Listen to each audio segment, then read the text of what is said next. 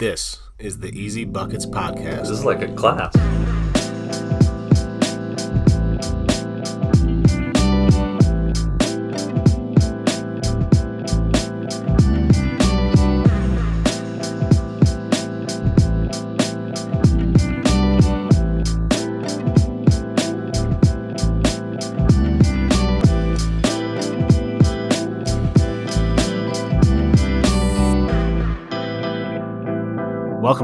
Welcome back, everybody, to Easy Buckets podcast, episode four. I'm here with Coach Jenkins. Coach, how are you? I'm excellent. I'm very excited to talk some basketball yet again. I mean, it's what we do, right? It It's keeps us. It keeps us going. Yeah, Yeah. keeps us going. Um, it's been a while since we've done a since we've done an episode. We have uh, life happening, so hard Life. for us to get together sometimes. That's true.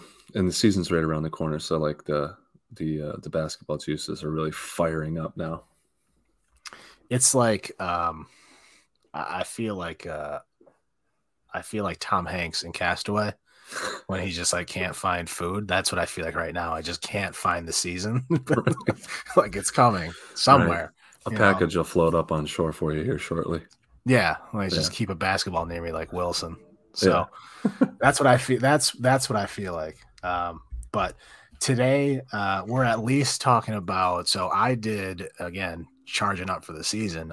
I decided to watch a lot of the EuroBasket 2022, um, which is the FIBA tournament over in Europe uh, with all the European teams, and I watched quite a bit of it, or as much as I could. Um, the games were on at odd, but I watched I watched as much as I could. So, and, and we mentioned this in an earlier episode that the game, I think the game, the European game is more similar to high school. At least leans more similar, like more more that way. I mean, at the end of the day, they're professionals. So the first thing I want to mention about the about watching Eurobasket, and I, I don't know if it's like this for like if you just watch like your regular teams, uh, you know, like in Europe, uh, in like the leagues and stuff like that. But the the broadcast was like geared towards basketball heads. Like it was incredible. It wasn't like churched up for everybody and a little bit of this, a little bit of that. Like the camera work, a was amazing. Like they had it's like a you've watched like soccer matches before, right? Like the Premier Yeah, League. absolutely. It's it's broadcast like that, except it's a basketball court. So the pro- so the whole production is really geared more towards specifically basketball jun- jun- junkies or like more basketball lovers instead of like a passing fan. Yeah, yeah. Like the the I watched one like so they had you know how in football stadiums they have like the sky cam on like Yeah, you know ropes or whatever. yeah, Well, they had that. So like at some point it was like I was watching it behind the play. You know how they they do it like in football you see from behind the quarterback? Yeah. Well, I was watching it like like 2K view, Oh wow, like from behind the action. And for a while they had that for a while and then they did it when people were like shooting free throws. It was it was awesome. And then like you get the you get the the low angles from the baseline, kind of like in the Olympics, like the Yeah. broadcast in the Olympics. And I was like, man, I wish they did this stuff in the NBA. But I was like, well, okay, there's nobody sitting courtside then on that side. right. so nobody's sitting with their feet. So you're losing, you know, I get it from the NBA, like you're losing courtside seat revenue. Yeah, it would be w- way more exciting to skip all the garbage and the the sideline coaches interview where they say absolutely nothing. And did they still do that? Uh, So no, I didn't. They don't do that, but they didn't do that in EuroBasket, right? Because everyone Yeah. speaks a different language, fair. which is Yeah, yeah. which is also kind of cool. Yeah, But the coolest thing that they did was there's a camera and a guy with a boom mic in a timeout, and they don't go to commercial. So like you heard everything that happened in that timeout. Now it's tough because I don't speak, you know, Greek or French or German. sure. sure. But there were a couple teams, even though they were, I think, um, oh gosh, I forget who it was, but one of the teams was speaking English. And then obviously, you know, if you were to do it like even uh, the AmeriCup, I think is does the same thing. So you get a few more teams that speak English in their timeouts, but they're showing the coach right, you know, draw things up and everything like that. Like it's unfiltered access to a timeout. How It's about, incredible. How about uh, uh, uh, is it unfiltered as far as language is concerned? Like, are they beeping anything out, or are they just letting it run? I would I assume didn't- they'd have to. I didn't notice anything beeped yeah. out. I, I don't know. Again, a lot of it was a different language. That's fair. But the, for the, the people that spoke English, I didn't notice anything get dropped or it's nothing was beeped out, let's say, but I didn't sure. notice anything get dropped. And like the timeouts are even cooler. Like, so they don't have, and it, it might differ when they get in their like home leagues, but at least for this, they don't. There's no like timeout on court entertainment for the the fans in the in the place. Like the court is dim. There's a big spotlight above the timeout, and that's the only light in the gym. Really? Yeah. It was like I'm watching this. I'm like, this is why I want to watch just this. Like this is I can watch 15 timeouts in a row. Like that's You're forget the game. putting the highlight back on the actual the reason you're there. You're Right. Yeah. yeah it was yeah, yeah. it was it was incredible. What do you what what do you what do you think uh what what parts of of what you were watching do you feel like is closely resembles like our high school game? Number one is the rules. A lot of rules are similar. Like they play four 10 minute quarters. Mm-hmm. Jump balls are handled the same way that they are in high school and college. They foul out on five, you know, not six. They have a five second closely guarded when the ball's dead. So that's like similar to college, not when it's a live dribble, but when you pick it up or when you catch it before you dribble, there's a five second call and there's no defensive three seconds. So you see a lot more zone. And with that, because they can play a lot more zone and kind of plug the lane, you don't see a lot of what you see in the NBA where people they'll run a you know they'll run a pick and roll at the top and just they don't get a lot of lobs because one got most guys on those teams aren't aren't that athletic. Uh, but two, you can just you know there's that lane is a lot more plugged, so there's a little less freedom of movement, which reminds me of of high school because we know how physical high school can get. Yeah, yeah, yeah. Depend, depending on where the emphasis for the calls can be. right, right, yeah. right. And then, like the other thing is like, I was watching it and I'm thinking like,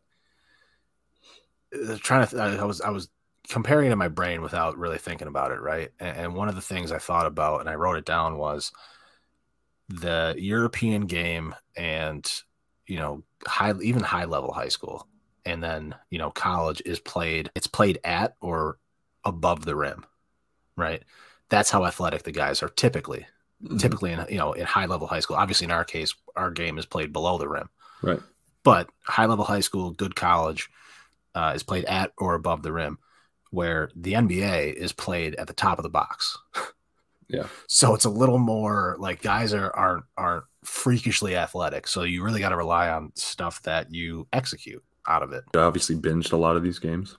Oh yeah in your binging is it like very apparent like because you know when you watch when you watch the nba regular season it it's a real crapshoot on what you get night to night when you yeah. get into the playoffs i would say that's a much different situation uh, and i think college is a, is a different situation most mostly you know much shorter season but also but like when you're binging these games are you noticing next level execution as like comparative to nba playoffs, uh, what I would. You, what would you compare the level of execution to?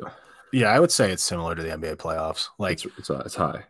It's very it's very high, and yeah. like I mentioned it before we we came on air here, but like the there were a couple of teams that beat really talented teams. Like Greece lost with uh with Giannis. Uh, Slovenia lost, and they had Luka and Goran Dragic. Spain had the worst span you know they have the worst national team in a generation and they beat germany and france who has gobert they have evan fournier and a, like two other nba guys germany beat greece poland beat slovenia and then got trounced by france but poland was they just executed it, it really reminded me, as Poland especially reminded me of some like you know teams in our area that are just so well disciplined and so well drilled. They out execute you, you know, with their basketball sense, and eventually it catches up, right? Like I watched Poland play France, who I mentioned has you know obviously at least two NBA guys. I think there's there's one or two more, but Poland was was clearly less talented. They couldn't score in the half court against France. Part of that is you know Rudy Gobert is in the middle, yeah, uh, and he can sit in the middle, really maximizing what he can do. yeah, he doesn't have to leave. Which, by the way, Rudy Gobert is just as horrendous in the international game offensively as he is in the NBA. By the way, he's just a lot better defensively because he doesn't have to leave the paint. I, I couldn't believe they paid him that. I mean, he's so limited in what he can do, and due to the rules, I couldn't. It was shocking to me that they paid him all that money. yeah, I I agree. I certainly agree. Evan Fournier looked looked good though. Shout out Knicks. Hey, he looked pretty good. Did you also notice if you had to take a guess, what was the percentage of time that these uh, teams, different teams, sat in zones and played zone? It was a lot of mix. What I noticed in the games that I watched, and you know, was able to really like pay attention to because it was on in the background a lot as well. Yeah, they seem to switch a lot, and it depends who you're watching. Like, so it was it was you see a lot more zone and you see different zones. I'm pretty sure I saw a box on one at one point too. The last time I think I saw the last time I remember seeing that in the NBA, not that I'm like a junkie and watch all the games, but was like when the Raptors were in the finals. I was just gonna say that, yeah. I think they put a box on one on uh oh gosh, who was it? Was it I don't remember. It might have been. I don't remember now, but I remember them using it and uh, it being like, "What is happening?" yeah, Nick Nurse did, he does a lot of that, and he does a lot of like weird zones, and it, it makes sense because he's coached overseas, right? It's like he's not afraid to throw stuff against the wall and see what sticks. It was enough zone for me to notice that it was a lot of zone. You're right. Was there anything that stood out to you beyond like execution and them playing much much more zone than than we play over here. Well, obviously, you look at the just the overall fundamental skill level out of everybody. To me, that's that's pretty incredible. Like, yes, their big guys can step out and shoot it, but you also see a lot of like traditional post, which you don't see in the NBA, just because some teams have to. Some guys are in, you know, for the, some of these countries are, are that talented that they are traditional post and you can't take them away or you can't, you can't have them off the floor. So you see a lot more of, of teams being a traditional post and then kind of working their way out of that. But you also see like the physicality stuck out like a sore thumb as well. And people say that all the time but there were a couple possessions where guys were fighting for position in the post and I'm like waiting. I'm like w- waiting for the whistle. I'm yeah. like, where's the whistle? Where's the whistle? And there's nothing. And they let them battle it out. And like, it's not necessarily the when it when when and I didn't really notice this, but when people talk about the physicality in the European game, I always thought it was like on ball stuff. No, it's like away from the ball. It's when guys are trying to post up, when guys are coming like off screens or just trying to move around. It's incredibly physical, and they let so much stuff go. Chris Oliver's podcast, what's that? The basketball podcast yeah, like the basketball immersion. Thing. Basketball immersion. Yep. Yeah, he had a guest on a couple of years ago. I can't remember the guy's name. He was a Euro coach, and he was he was on specifically to talk about post play, and it was a tough it was a tough listen because uh, English was not his first language, but he had some he had some good stuff. But I didn't.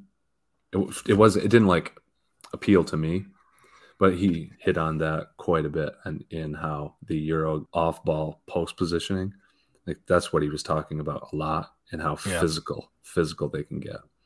Did you notice that?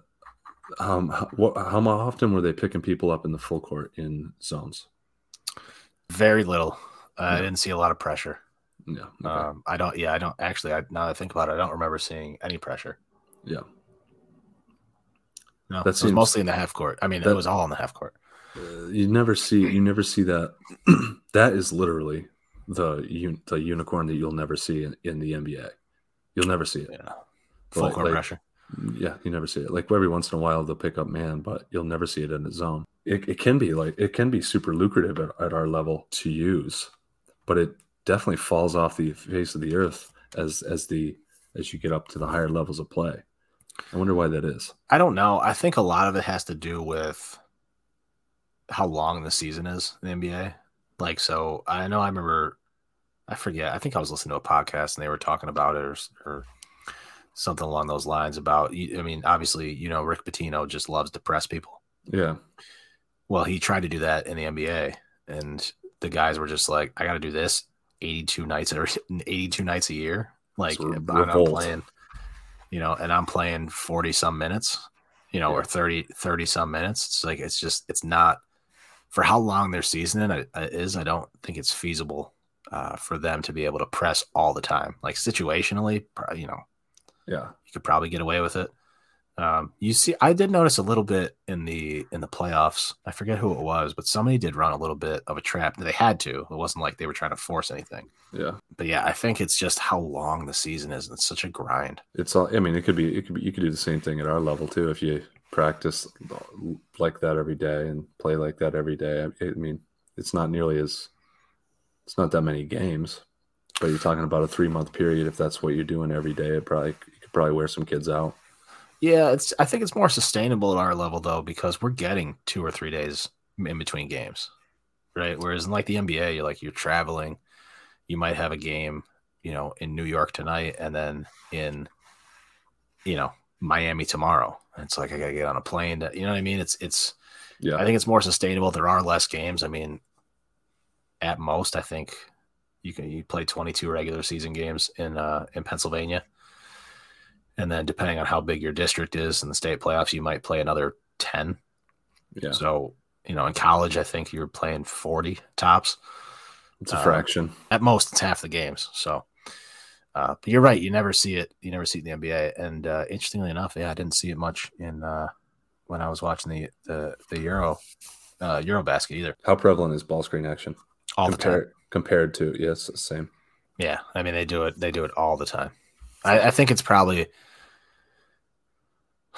it might be around the same frequency as you see in the NBA.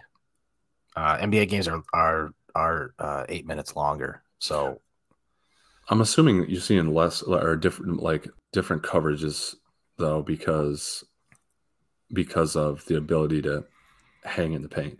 Yeah, I mean, I saw. So obviously, when France played, like they they they played almost exclusively drop because Rudy yeah. Gobert. He's not. Yeah. Gonna, there's no point to have him come and hedge or switch. I did see a lot of switching for teams that don't have somebody like like Gobert. I didn't see. I didn't notice at least um, a ton of like icing uh, or downings. You know, ball screens. Yeah. I think it was mostly a lot of drop. And they're probably taking stuff from the NBA. That way, that big can kind of just sag and you know and sink yeah, and you're still trying to you're still trying to get well not trying, but you're allowing that that middle middle ground, the mid mid range, uh, which is the if anyone's yeah. going to take anything, that's what everybody wants you to take. Yeah, I mean that's the the percentages are the same overseas. Isn't it? Isn't it funny though? Like every we all want. No one who wants a clean look at a three, and nobody. You obviously don't want to allow anything at the rim. So the fallback is that mid range area. But when it comes right down to we need a bucket, there are bucket getters that are excellent at getting a bucket in that area, and it doesn't matter when you need a bucket. It's it's still very valuable. Yeah, you know, it's almost like it's almost like throughout the, the, the course of a game, you want your you want to play statistics, but when it comes down to a finish, if this is your comfort zone, that's what we're going to get you. The thing is, like, and this is the interesting part, right? Is like you, you hear people say or coaches or what have you say, you know, what are we willing to give up? Oh, we'll give up in, you know, a, a mid range. It's like, well, I don't want to give it up. I still want to no. contest it. Yeah. Yeah. like, but that's a contested mid range is ideally, I mean, you obviously do not want to give up a clean look from three ever. Right. Uh, not in today's game. And you don't want to give up you know, an uncontested look at the bucket. But if you can get, and I don't want to give up an, un- I don't want to give up anything uncontested ever, anywhere. Right.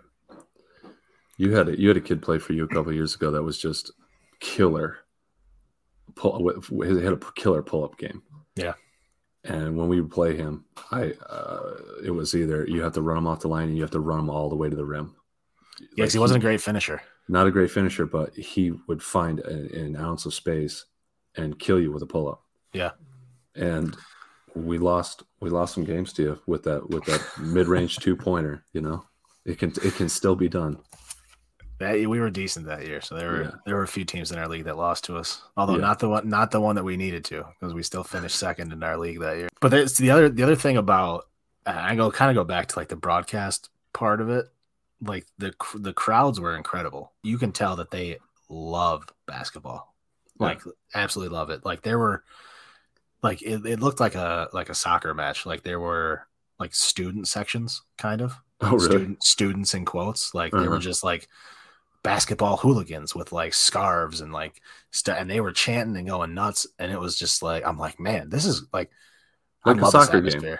Yeah, it's exactly like it. I'm just yeah, it was the the, the crowds were were great, and it, it makes sense because like Europe. I mean, it was in Germany, but like Poland's playing in Germany. I could you could just if you wanted to you could take a train i don't know how long it would take but i don't yeah. think it's like us flying to california or something you know what i mean like right it's a little cheaper, a little bit more, a little bit more manageable to get to Berlin. It's it's instead of like like here in the states, you'd have you'd have some city pride. And, yeah. And maybe in that situation, you have a little more national pride in these sort of uh these sort of these games. Yeah. Yeah, it was cool. it was uh it was an awesome it was an awesome thing to watch. I'm kind of to be honest with you, I'm kind of sad that it's over. I might go back because the games are still on ESPN Plus. So I'm a loser, so I might go back and watch a couple. Take some more notes. Yeah, just put them in the notebook.